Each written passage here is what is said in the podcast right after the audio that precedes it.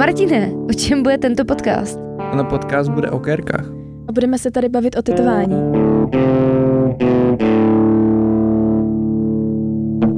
Ahoj přátelé, já vás vítám u prvního dílu našeho Hiddencastu. Vybrali jsme si takový příhodný téma pro první díl a to je, jak si vybrat svýho tatéra. Vítám tady Martina. Ahoj. A Adelku. Ahoj. A zkusíme vám říct všechno to, co byste měli vědět uh, pro to, abyste měli hodnotné informace a věděli, co dělat, věděli, na co se ptát a věděli, co zvážit, než k někomu půjdete na kérku. Hele, já se zeptám takhle jako napřímo to zkusím. Martina, představ si, jsem člověk, nemám kérku, co mám vlastně jako dělat, na co mám koukat u tatéra? Já bych se nejdřív podíval, co vlastně chci. OK, co to znamená? Řekl bych si, co chci mít vytetovaný a jak a proč a podle toho bych pak zvolil, ke komu půjdu. Kdybych třeba chtěl malý jemný nápis, nějakou připomínku něčeho, tak uh, si najdu někoho, kdo dělá jemné věci. A kdybych chtěl obrovskou uměleckou celou ruku, tak někomu, kdo dělá tohle. Jasně, to dává smysl, protože já jsem jako několikrát narazila na to, uh, já mám v Booking Info napsaný, že nedělám geometrii a že nedělám realistiku. A několikrát se mi stalo, že mi člověk poslal how much for this a poslal mi jako lva, který je z půlky realistický a z druhé půlky geometrie. A já jsem jako, jako hmm. i kdybych chtěla, tak prostě to nedám, protože já absolutně nevím, jak jako pracovat s geometrií a jak, jak se dělá jako realistika, tak to už jako vůbec ne. Takže tohle je dobrý point a, a hlavně tady bych chtěla vlastně zmínit, že spousta tatérů má nějaký svůj booking guide, se to jmenuje, nebo jako nějaký, co udělat předtím, než mě kontaktuješ a tam často píšou o tom svém stylu, že jo? Já nevím, jestli to máte vy taky na profilu, jestli to tam najdou. Něco tam bude. Jo. Yes, yes, mám no. nějaký informace. Super, super. Tak to je přesně o tom prostě si přečíst ten booking guide toho tatéra, aby se vědělo, jestli vůbec kontaktuju toho správného. OK. Dobroš. Co bychom ještě tak mohli zvážit, Adélko, zeptám se tebe. Za mě je důležitý si s tatérem sednout i na osobnostní rovině, tím eh, nechci říct, že musíte být nutně nejlepší kamarádi a, a hledat někoho, s kým budete trávit, Bůh ví, kolik času i mimo kérky, ale určitě najít někoho, u koho budete mít pocit, že to je ten člověk, koho chcete nosit obrázek pod kůží. Přece je, je to navždycky a, a určitě si to chcete užít a nejít někam k někomu, s kým si třeba tolik nesednete a nebude to vaše krevní skupina. Tak ono podobný vibe bude to, co chceš, jo i člověk, i kérka. Yes, yes, asi, asi z velké části. To, co esteticky člověka přitahuje, tak často se potom shoduje s tím mindsetem, co ten člověk, co ten člověk má a jak potom působí jako člověk. Přesně tak. Řekla tak stokrát člověk. to je v pohodě. O, přece jenom je to o lidech a kérkách. Jasně. Super. Hele, ještě mě napadá, co nějaký reference. Koukali byste na reference a kde byste hledali ty reference?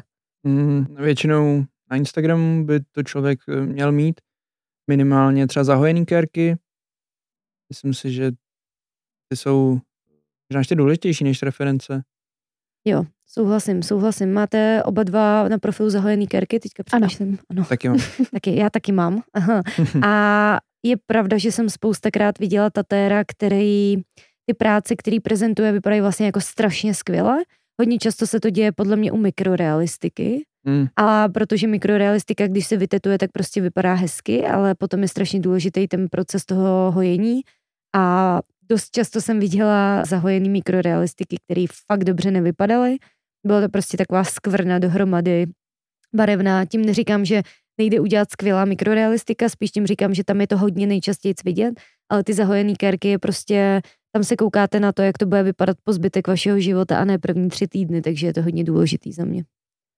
Určitě. Souhlasím, souhlasím. Uh, to je vlastně jako nějaký portfolio toho člověka, že jo. Uh, podívat se i na Instagramu, kolik tam těch kérek má, protože když si otevřeš Instač a má tam vytetovaný tři kérky a to je všechno, co vidíš, tak uh, úplně nevím, jestli bych tam šla.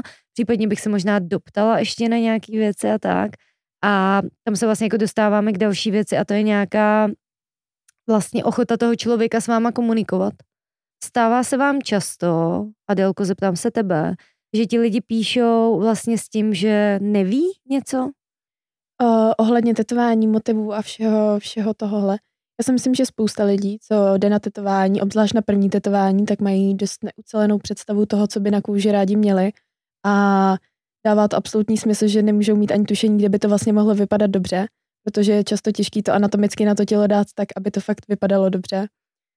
A, a je tam často i velká nejasnost, co se týče velikosti, protože spousta lidí, kteří tetování ještě nemají, tak mají zkreslenou představu o tom, jak velký se to dá províst a na jaký místo se to dá vytetovat.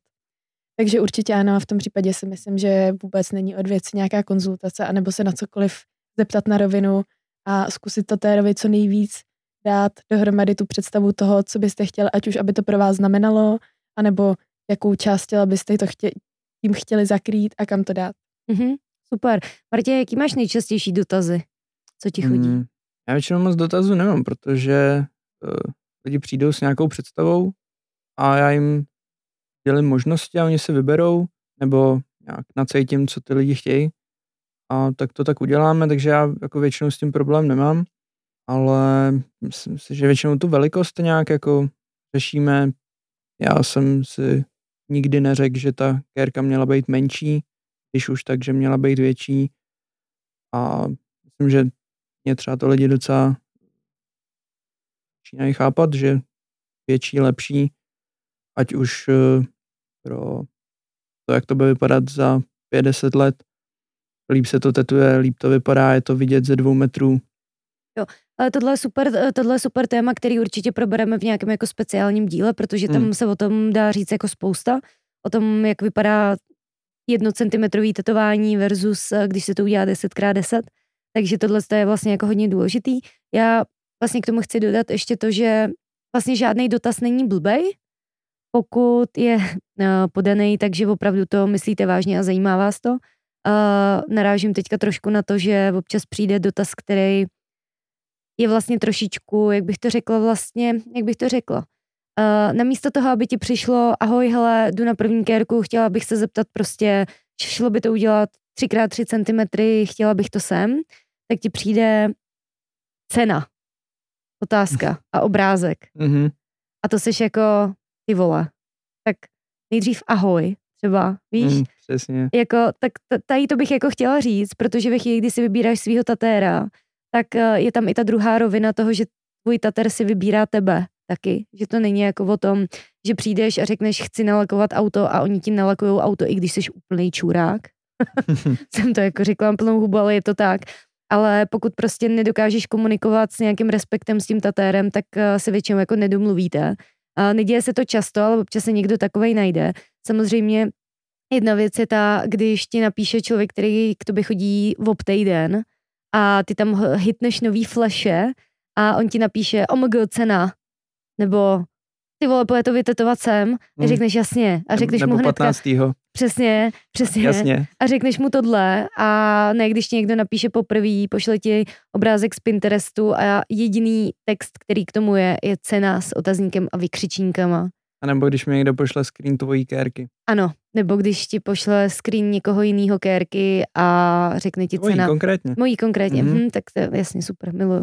No, takže, takže tohle se jako, to, to, takhle se jako nekomunikuje, tak to je podle mě takový jako, když si vybíráš svého tatéra, tak on si vybírá tebe taky. Takže to je takový důležitý zmínit podle mě, protože tady se pohybujeme ve službách a chcem si přitahovat ty lidi, který jsou na stejném vibu, jako jsme my a jako základ pozdravit je prostě základ pozdravit. Hmm. To se shodneme všichni.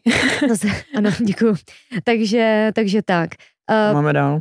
Máme tam dál ještě konzultaci a to, hmm. je, to je vlastně taky takový téma. Já třeba osobně konzultace nedělám. Děláte konzultace? Hodně výjimečně. Měla jsem konzultaci dvakrát a vlastně si myslím, že z 90% to není potřeba, protože všechny ty věci se dají vyřešit přes právě, ať už se týče návrhu, jakýchkoliv změn v tom návrhu a pokud si člověk opravdu tím tetováním není jistý, tak si myslím, že je lepší prodloužit celou tu tetovací session a dát tomu třeba ještě dvě hodinky, hodinku na začátku, aby jsme ten návrh mohli společně prokonzultovat a došli vlastně k tomu, co ten člověk opravdu chce, než se scházet třeba týden, dva, tři dopředu a tak jako se v tom plácat, co vlastně budeme za pár týdnů tetovat. Jo, to je přesně ončo. Děláš konzultace, Martine? Já občas konzultace dělám, když máme něco většího, nebo se trefujeme mezi kérky, nebo člověk třeba není nějaký stej a potřebujeme si nějaký věci říct prostě e, naživo. Nebo to kreslíme přímo na ruku, potřebujeme si to vyzkoušet a už pak podle toho připravím motiv, takže já občas dělám a pro mě je to třeba hrozně dobrý v tom, že vidím, jak ten člověk vypadá, jak existuje, funguje a podle toho pak připravu ten návrh. Naopak, když někdo má soukromý profil a vnímám, jaký je jenom přes to, jak píše, tak je to občas těžký. Takže já to mám docela rád, nemám s tím problém. Jo, super, super. Já to jako nedělám z časových důvodů, protože toho mám moc a hlavně nejsem takový umělec, jako seš ty, Martine. Já prostě dělám šitykérky a nápisy, takže tam jako není moc o čem. Konzultaci jsem měla podle mě jednou nebo dvakrát v životě a dopadla tak, že dotyčný přišel, ukázala jsem mu motiv, on řekl jo, a pak jsem řekla, tak třeba jsem, a on jo, jo, to je super. A to bylo jako všechno. Hmm. Takže on zbytečně jel sem, přitom jsme si to mohli prostě udělat těsně před vytetováním, ale zase na druhou stranu chápu, že někdo prostě potřebuje nějakým způsobem se ujistit, ošahat si toho tatéra a vlastně jako to, tak eh, v tuhle chvíli, když někdo konzultaci chce, tak ho posílám prostě k někomu k nám do studia, kdo ty konzultace dělá, a což je vlastně Marťas nebo Demian, který tady s náma není, protože mluví anglicky, takže nevím, co by z toho bylo. Asi by vždycky řekl hi a bye. A, a takže to, tohle je jako dobrý zmínit, no. Super. Já tady vlastně mám ještě jako poslední poznámku, kterou jsme chtěli zmínit a to je jako nějaký instinkt, který nevím, jestli zvládneme jakkoliv popsat, ale přišel k vám někdy někdo jenom proto, že prostě se mu líbí, co děláte a jaký jste? Ano.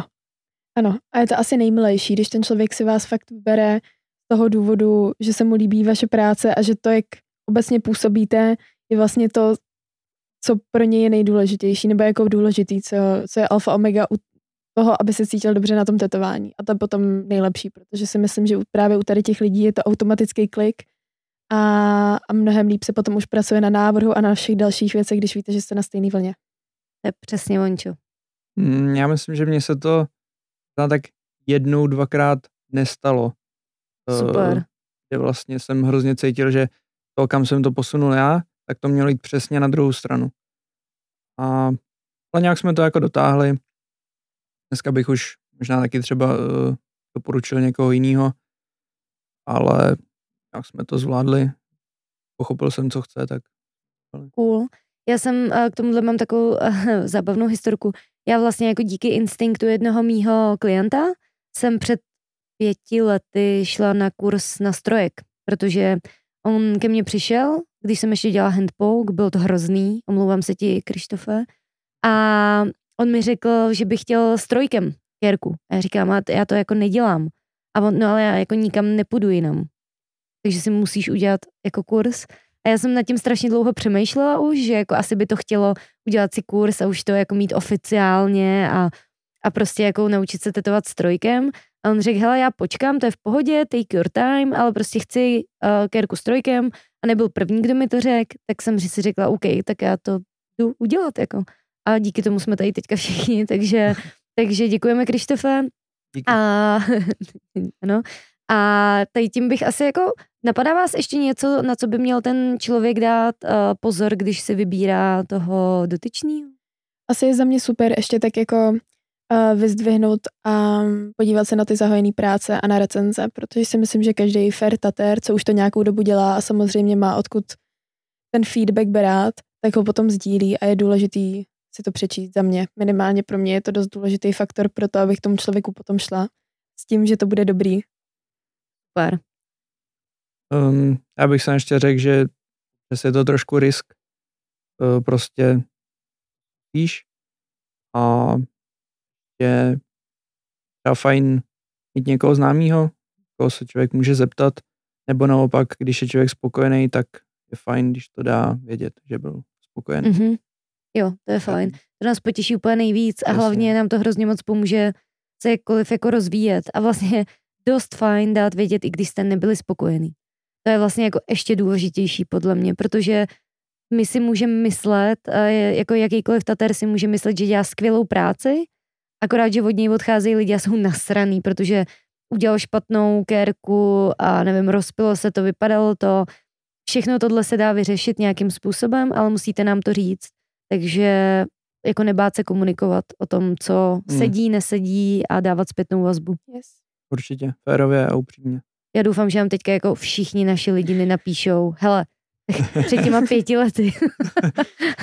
Hrozný. Ne, ne, snad ne. No tak jo, tak já bych to tady asi jako uzavřela, respektive rozpůlila, protože končí naše veřejná část, která je pro naše jako zákazníky, klienty a lidi, kteří přemýšlejí o tetování a přesunula bych se na úplně to stejný téma, ale z pohledu tatérů, pokud jste začínající tatér, pokud jste pokročilý tatér nebo whatever, tak uh, my se na tohle téma podíváme úplně stejně jenom z pohledu tatéra, jak si k sobě dobře přitahovat lidi, ty správný lidi, jakým způsobem sbírat ty reference, jak komunikovat se zákazníkama, na co si dát pozor a tak. Takže mějte se hezky a vidíme se na forendors lomeno hidden.cast. Ahoj. Mějte se. Ahoj. Čau, čau. Já jsem třeba jednu dobu měla, že mi bylo vlastně jako úplně jedno, co tetuju, protože prostě miluju tetovat. Zpětná vazba a ta radost z toho, že ta kerka dělá radost, dělá strašně moc. To tělíčko je chudátko, ty do něj řežeš prostě. A že to tělíčko potřebuje nějaký věci, potřebuje teplo, možná potřebuje deku, možná potřebuje si vzít ponožky, možná se potřebuje dojít vyčurat, možná se potřebuje napít. Dělám to, co chci dělat a přijdou ty lidi, kteří chtějí to, co chci dělat. Tisíckrát se mi stalo, předpokládám, že Adelce taky a podle mě i Martinovi, že jsem na někoho byla tak milá, že si mysleli, že flirtuju. Jak se, jak se vypořádávat s těma lidma, kteří jsou fakt jako čůráci. Hele, mě ještě napadá jedna věc a to jsou ceny,